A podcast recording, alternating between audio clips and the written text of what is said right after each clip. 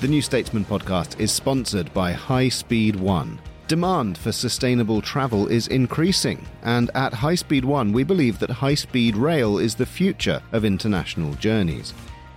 A recent study shows over a third of Londoners are expecting to travel more by train in the next five years. To meet this increasing demand, High Speed One has ambitious plans to grow by offering more services and destinations as well as preparing St Pancras International Station for growth. Find out more about the Green Gateway to Europe at highspeed1.co.uk. That's the words high speed and the number one.co.uk.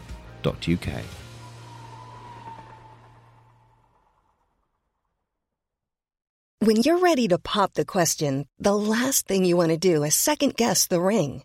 At Bluenile.com, you can design a one of a kind ring with the ease and convenience of shopping online. Choose your diamond and setting. When you find the one, you'll get it delivered right to your door.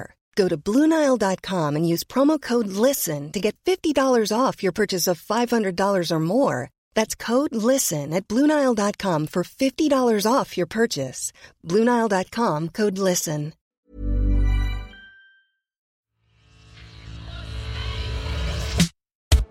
I'm Emily Tamkin in Washington, D.C.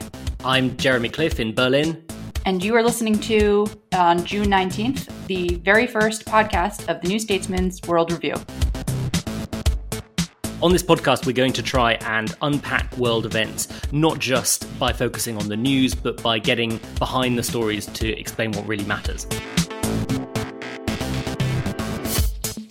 Since this is our first one, we'll explain our top of the show gimmick, tradition, whatever you like.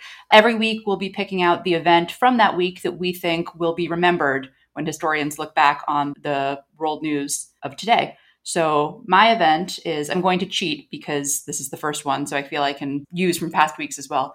Today is Juneteenth, and which marks for non Americans or for Americans who just found out about Juneteenth. Juneteenth marks the emancipation of slaves in Texas who found out a full two years after the Emancipation Proclamation that they were indeed no longer slaves. While this has been a significant date to Black Americans and particularly to Black Texans for many years, this year, both because of the protests against police brutality and systemic violence against specifically Black Americans, and because President Trump was originally going to hold a rally today in Tulsa, which in 1921 was the site of the Tulsa race riots and the destruction of Black Wall Street and one of the wealthiest Black communities of America. He eventually moved it. But because this event happened, Juneteenth has, I think it's fair to say, reached a new level in particularly white America's national consciousness. So my event of the past few weeks is this reckoning with race and racism and racist history in the United States. And I, I, I think and hope that we will be able to look back and remember the past few weeks in America as one in which we grappled with that finally. Yeah, and I think we're going to talk a bit more about uh, some of those themes later. I think this week will be remembered in history for the military clash that took place between Chinese and Indian troops high in the Himalayas. It was on Monday this week in the Galwan Valley, and it was essentially a kind of fist fight between the, the soldiers on the two sides, and at least 20 Indian soldiers died, I think mostly apparently by falling. It's not clear how many Chinese soldiers died, but I think it's significant because for the first time in 60 years, we've had a fatal military encounter between these two sort of Asian superpowers. And I, I think it's a sign of things to come. You know, India has, we have a very good piece on the New Statesman website at the moment about this, but India has tried to kind of walk a delicate path between the US and China in recent years, the sort of two two kind of dominant powers. And the US has tried very hard to kind of pull it more onto its side and to sort of, you know, particularly as relations between China and the US have become more fraught, it has tried to win India as a more reliable ally in that competition.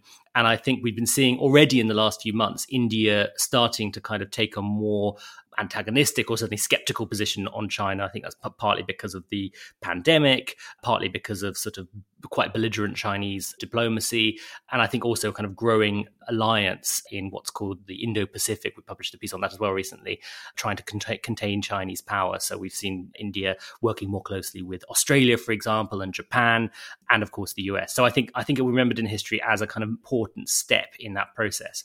And with that, that is our prediction of this week in history. And now we can turn it back to the present with our first ever guest. So, our guest today is Benjamin Haddad. He is the director of the Future Europe Initiative at the Atlantic Council and the author of, among other works, the book Paradise Lost Europe in the World of Trump, which makes the case for greater European unity in a world of new challenges and threats. Ben, thank you so much for being with us today. Thanks for having me. So, to start off, Ben, you have been writing about the protests that have been happening in the United States and how they've inspired protests against police brutality, against Trump, specifically in Europe. Could you tell us a bit about what you've been writing? Yeah, you know, what struck me is uh, during the pandemic, we heard a lot of commentary about the end of the American moment, the rise of the Asian century. For me, it's not a coincidence that the first global event post pandemic that sort of breaks with social isolation in many countries, and especially in the United States and Europe, is an event that started in Minneapolis in the United States and that resonated across European societies. And it's been really striking to see you know, protest that I think encompassed many different narratives. You had clearly one about police brutality in the United States, but also in European societies, and especially mm-hmm. In France, where the protests were led by Assa Traoré, who's the sister of a young man who died in police custody four years ago. Some of these protests, I think, were also linked to a broader disappointment with U.S. leadership. They were about Trump, and I think you saw also a little bit of that in uh, in the United States. And of course, you know, we have different models of identity. We have our own ways of dealing with, with racial issues across European societies that can be different from the United States. It's, it's especially the case in France, and we could go into more details about this. But it's been fascinating to watch how the vocabulary and the references that are used in these American mobilizations are, are then imported in Europe. So I, I don't know what this means in the long run for US leadership. I've always been sort of a skeptic of the notion of soft power because I don't know how potential Biden presidency could leverage this into concrete influence. But it is interesting to see that there's still this image of America still resonates so deeply in, in such a central way for Europeans even at the end of the first term of the Trump administration. I think I think that's a really interesting observation. You know, this is this is being spoken of in, widely as a kind of a moment in America's decline or a sign of America's failing. And then you kind of, you know, there, there, was even talk about the potential that Trump would send troops onto the streets being a sort of American Tiananmen. But then you actually say, well, actually, the fact that this is not an American Tiananmen, the fact that these protests are allowed to take place, and the fact that they are not just taking place, but they're changing the political discussion in the US, hopefully, you know, in an impactful way that will change how policing is done, for example, will change how people talk and, and deal deal with racism. And you look firstly at the way that the, the protests have sort of spread around the world and the way that America's example here has kind of influenced campaigns and mobilizations in a range of different societies but also then this kind of potential for this being a, a, moment that really shows off America at its best. You know, if not only has the, have the protests spread around the world, but if America then genuinely does learn from this moment, does apply the lessons, you know, that is showing people around the world this is not a society that crushes dissent or in which uh, social ills are allowed to go unchallenged, but also a society that can actually do something about that. It's kind of it's curious, isn't it? It could be a moment of American strength in weakness. Yeah, absolutely. And and once again, it's expressed in such a schizophrenic way by European societies. And we've seen this you know, in previous protests and in the 68 movement that also spread across the globe in, in the protests against the war in Iraq in 2003. I mean, you have people protesting about events happening in the United States, and at the same time, they're so, and the, the reason why they're protesting is also because they're so tied to constant U.S. U.S. culture in their life, right? And so there's this because we focus. I live in Washington D.C. I work in a think tank. We focus so much on the politics and the foreign policy dimension of it, but there's a cultural and a values element also to this transatlantic relationship that is that is so central and it's a form of inspiration i agree now once again, I think there's still a lot of uh, frustration in Europe among both leadership and, and populations about what's been happening in the last few years. But I don't know. I think that it, it does bring some hope about the future, both for the United States, because I think the I've been struck, you know, living here also by sort of the widespread support for this movement, including when you look at polling among many Republicans. If you look at, you know, how people relate to the very term Black Lives Matter, it's just changed dramatically in the last month. And now you even have a third of Republicans, I think, that say that they support the the movement when polling was so negative just a, a, few months ago. But but I think it's it's also interesting to see how this is going to play out in uh, in Europe. Yeah. I also wanted to to note that you you have actually both written about and have come kind of come at it from different ways, but have both written about the fact that people will come out and protest America, whereas they won't necessarily come out and protest what's happening in China or Russia, which on the one hand could be construed as, oh, these Europeans are more comfortable bashing America than they are camps that Uyghurs are kept in. But on the other hand, as Jeremy, as you wrote, in a way, it's a it's a good thing that people are still still have the capacity to be disappointed in the United States. Yeah, they have higher expectations of it. I mean, this this was a subject, quite a live subject here in Berlin, where we had a very big protest about Black Lives Matter, and it was there was a sort of strong anti-Trump element to it a couple of weekends ago, and there was a certain amount of media commentary saying, "Oh, you know, where were these people protesting over Ukraine or protesting over, as you say, the Uyghurs or any other number of atrocities?" And you, you have to think, well, perhaps it's just because these young Germans, particularly, have been brought up to think that the US the US is better; they hold it to a higher standard, and that that too is a kind of conversely positive positive story about the US in a very kind of in quite a dark moment. You guys are both in Washington. I wonder, do you think this will actually? I mean, Ben, you mentioned uh, very interestingly the shift in attitudes that's been taking place. Do you think we're actually going to see real concrete changes in policy, kind of government policy or policing policy as a result of this? Well, I mean, first, in terms of pure politics, I have the sense uh, we're still five months away from the election and so much could happen. You know, a month ago, everyone was writing that the election would be determined by COVID, and now it seems that everyone's even forgotten about COVID. So I would be extremely cautious about the, the next few months. However, I do think this is the lowest point of the of the Trump presidency when you just look at polling. I mean, it's pretty clear that the president was expecting and hoping for radicalization of the movement that could make him rally uh, his base around a, uh, a Nixonian message of law and order and authority. And on the contrary, the, the movement has actually grown more peaceful and more massive. And so I, I think it clearly shows that I think he was playing the radicalization division.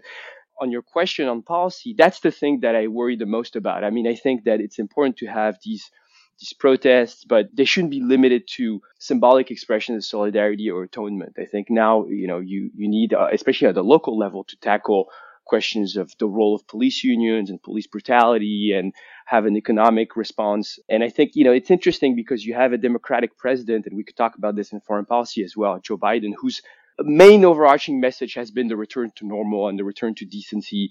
And I've have friends who campaign for Bernie Sanders or Elizabeth Warren, whose response to this was always to say, well, it's normal that brought us here in the first place. It's, it's normal that brought us Trump.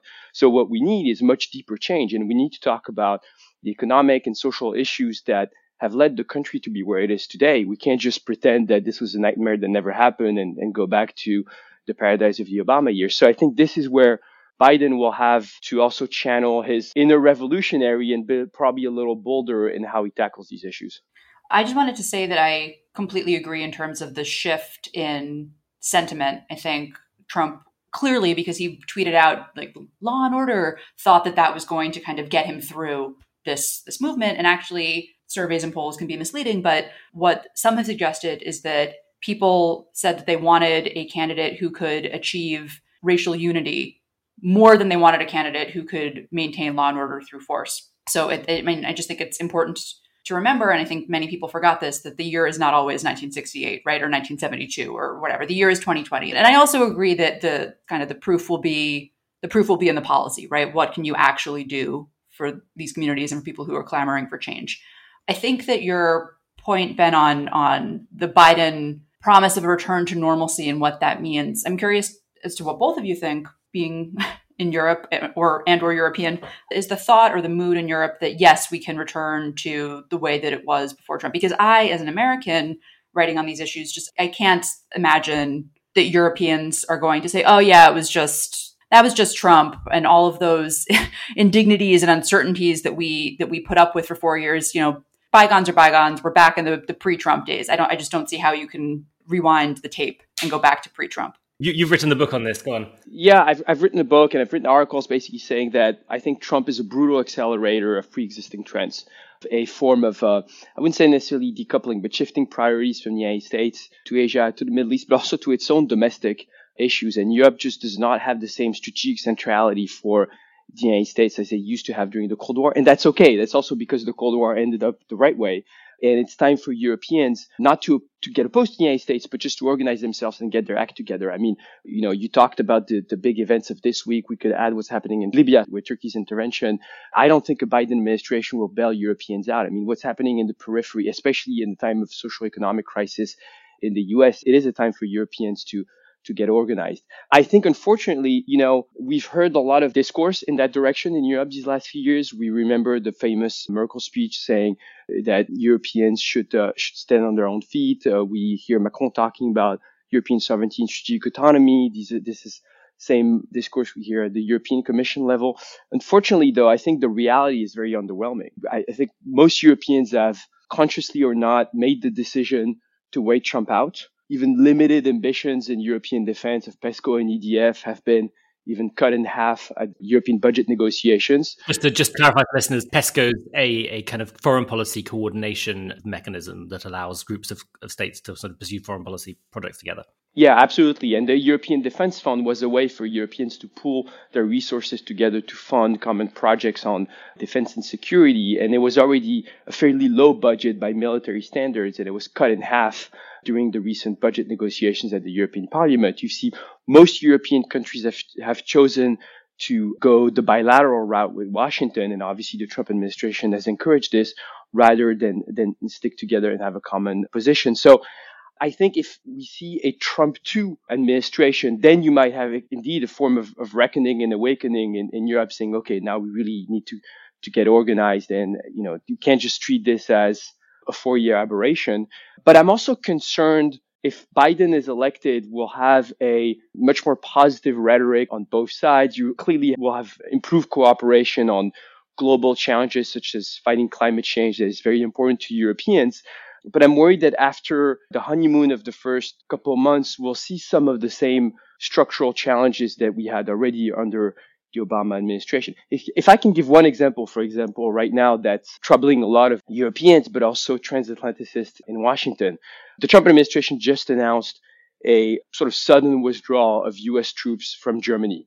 And there's a lot to be concerned about, especially the way it was done with no coordination, no planification and strategic debate. And it seems just as a way, once again, to express Trump's personal dislike of Chancellor Merkel. Now, with that being said, what's missing from the conversation is that between 2006 and 2018, the US troop presence in Germany went from 77,000 to 33,000, and Trump is withdrawing 10,000 more. So you had this trend. I mean, maybe it was better coordinated and was not done with the same feeling of hostility, but you have this trend nonetheless that clearly pre-exists Donald Trump. And I think that the Trump's behavior is preventing us from having a sort of calmer discussion about these issues and what Europeans should do about it.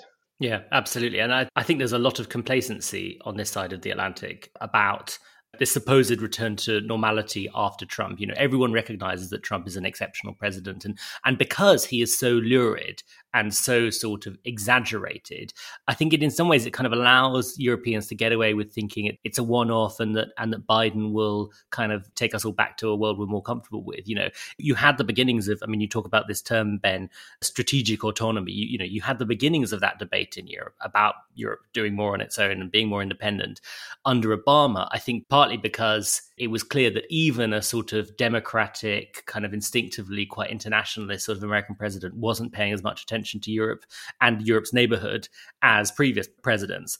And I think, yeah, it's going to be a bit of a rude awakening if Biden wins in November, takes the presidency, and then doesn't just kind of return to a sort of Clintonian era of kind of very very tight transatlantic relations, and that might might actually be the moment when Europe starts taking some some of this stuff more seriously. I mean, as you say, at the moment, the you know Europe's common foreign policy is pretty underpowered. You know, there's a lot of talk in Brussels of a of a new geopolitical moment for Europe, but the the substance doesn't doesn't live up to that.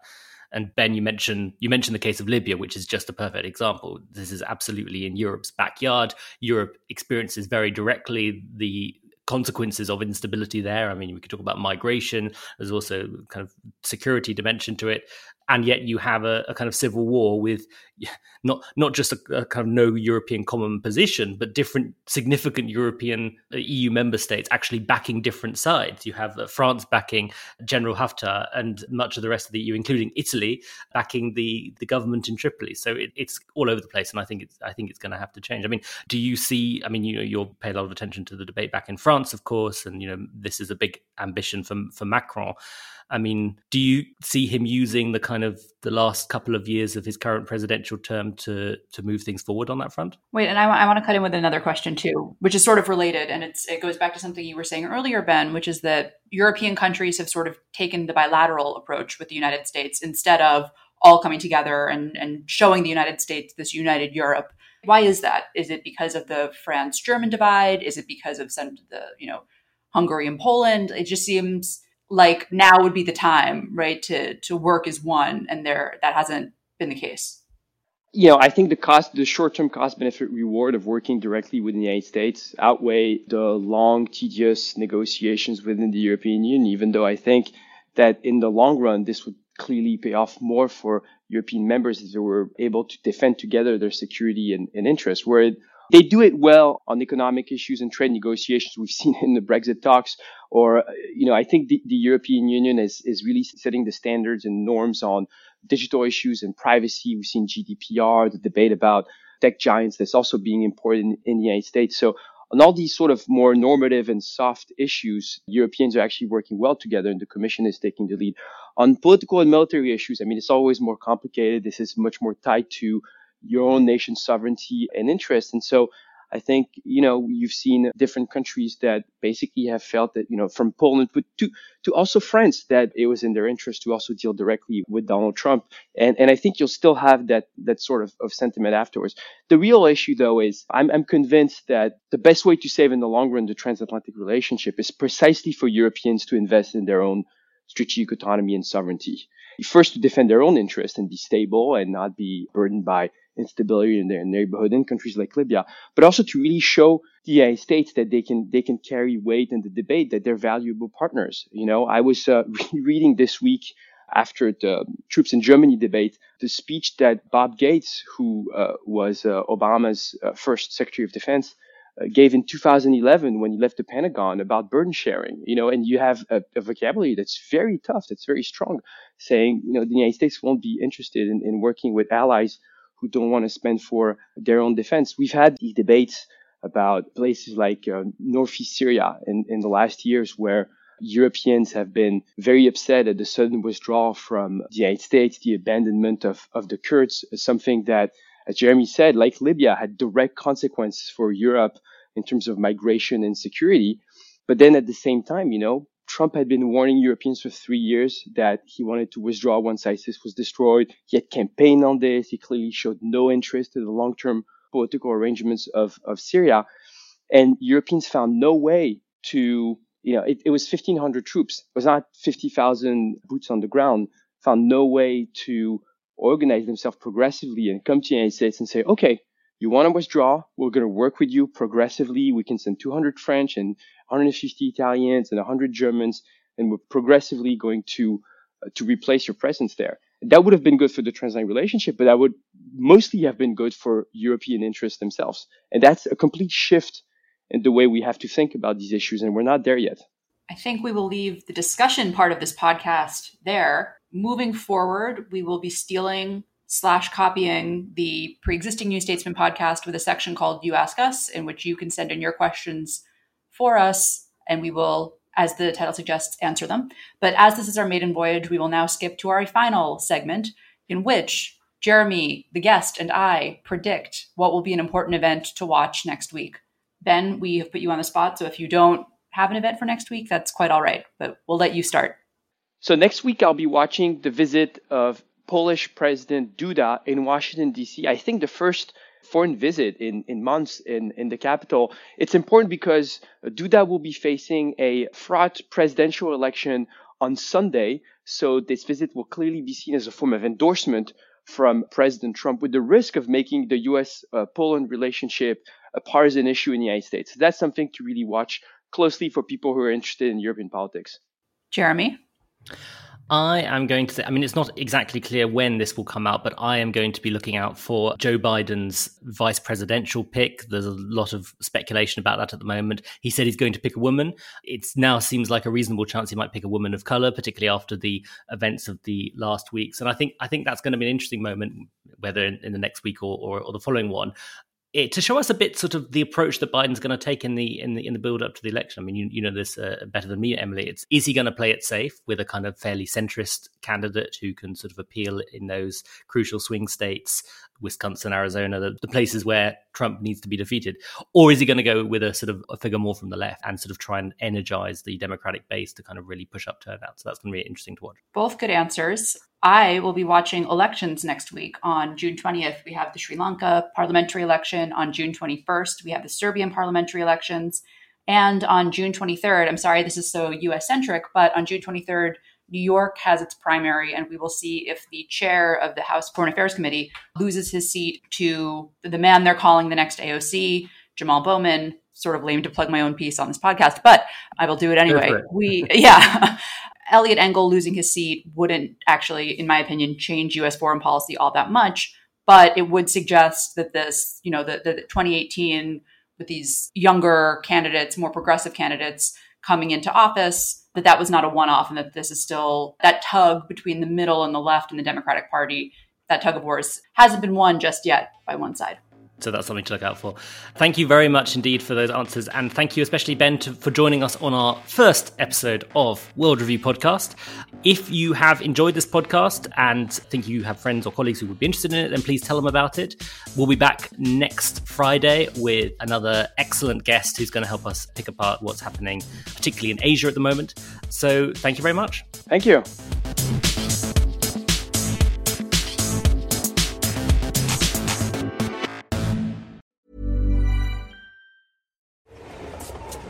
The New Statesman podcast is sponsored by High Speed One. Demand for sustainable travel is increasing, and at High Speed One, we believe that high speed rail is the future of international journeys.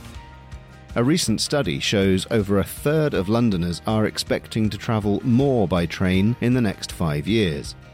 To meet this increasing demand, High Speed One has ambitious plans to grow by offering more services and destinations as well as preparing St Pancras International Station for growth.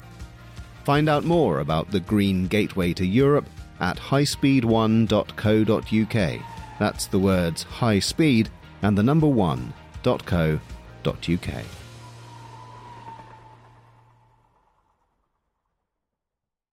A lot can happen in three years, like a chatbot may be your new best friend but what won't change? Needing health insurance. United Healthcare Tri Term Medical Plans, underwritten by Golden Rule Insurance Company, offer flexible, budget friendly coverage that lasts nearly three years in some states. Learn more at uh1.com. There's never been a faster or easier way to start your weight loss journey than with PlushCare.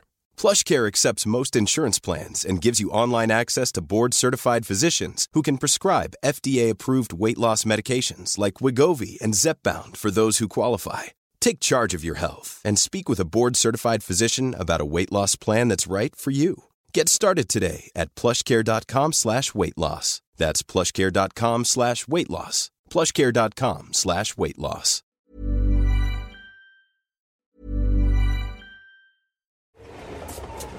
The New Statesman podcast is sponsored by High Speed One Demand for sustainable travel is increasing, and at High Speed One, we believe that high speed rail is the future of international journeys.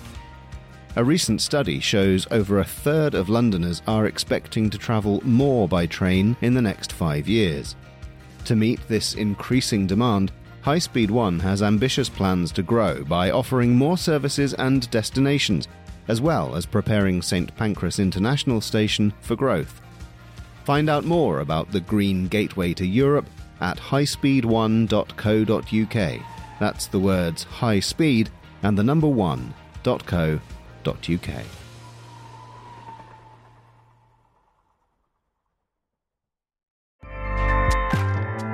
ACAST powers the world's best podcasts.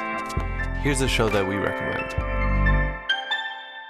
The Real Housewives is a guilty pleasure for most, but if you're looking to not feel guilty about that pleasure, tune in to Everything Iconic with me, Danny Pellegrino, where I break down all the messy moments and behind the scenes antics of Bravo's popular franchise. And on Everything Iconic, I also interview celebrity guests like Kelly Ripa, Keke Palmer, Drew Barrymore, Cameron Diaz, and more about their guilty pleasures, their past work, and so much more. So if you're pop culture obsessed and find yourself watching way too much reality TV like me, tune in to Everything Iconic with Danny Pellegrino wherever you listen to podcasts.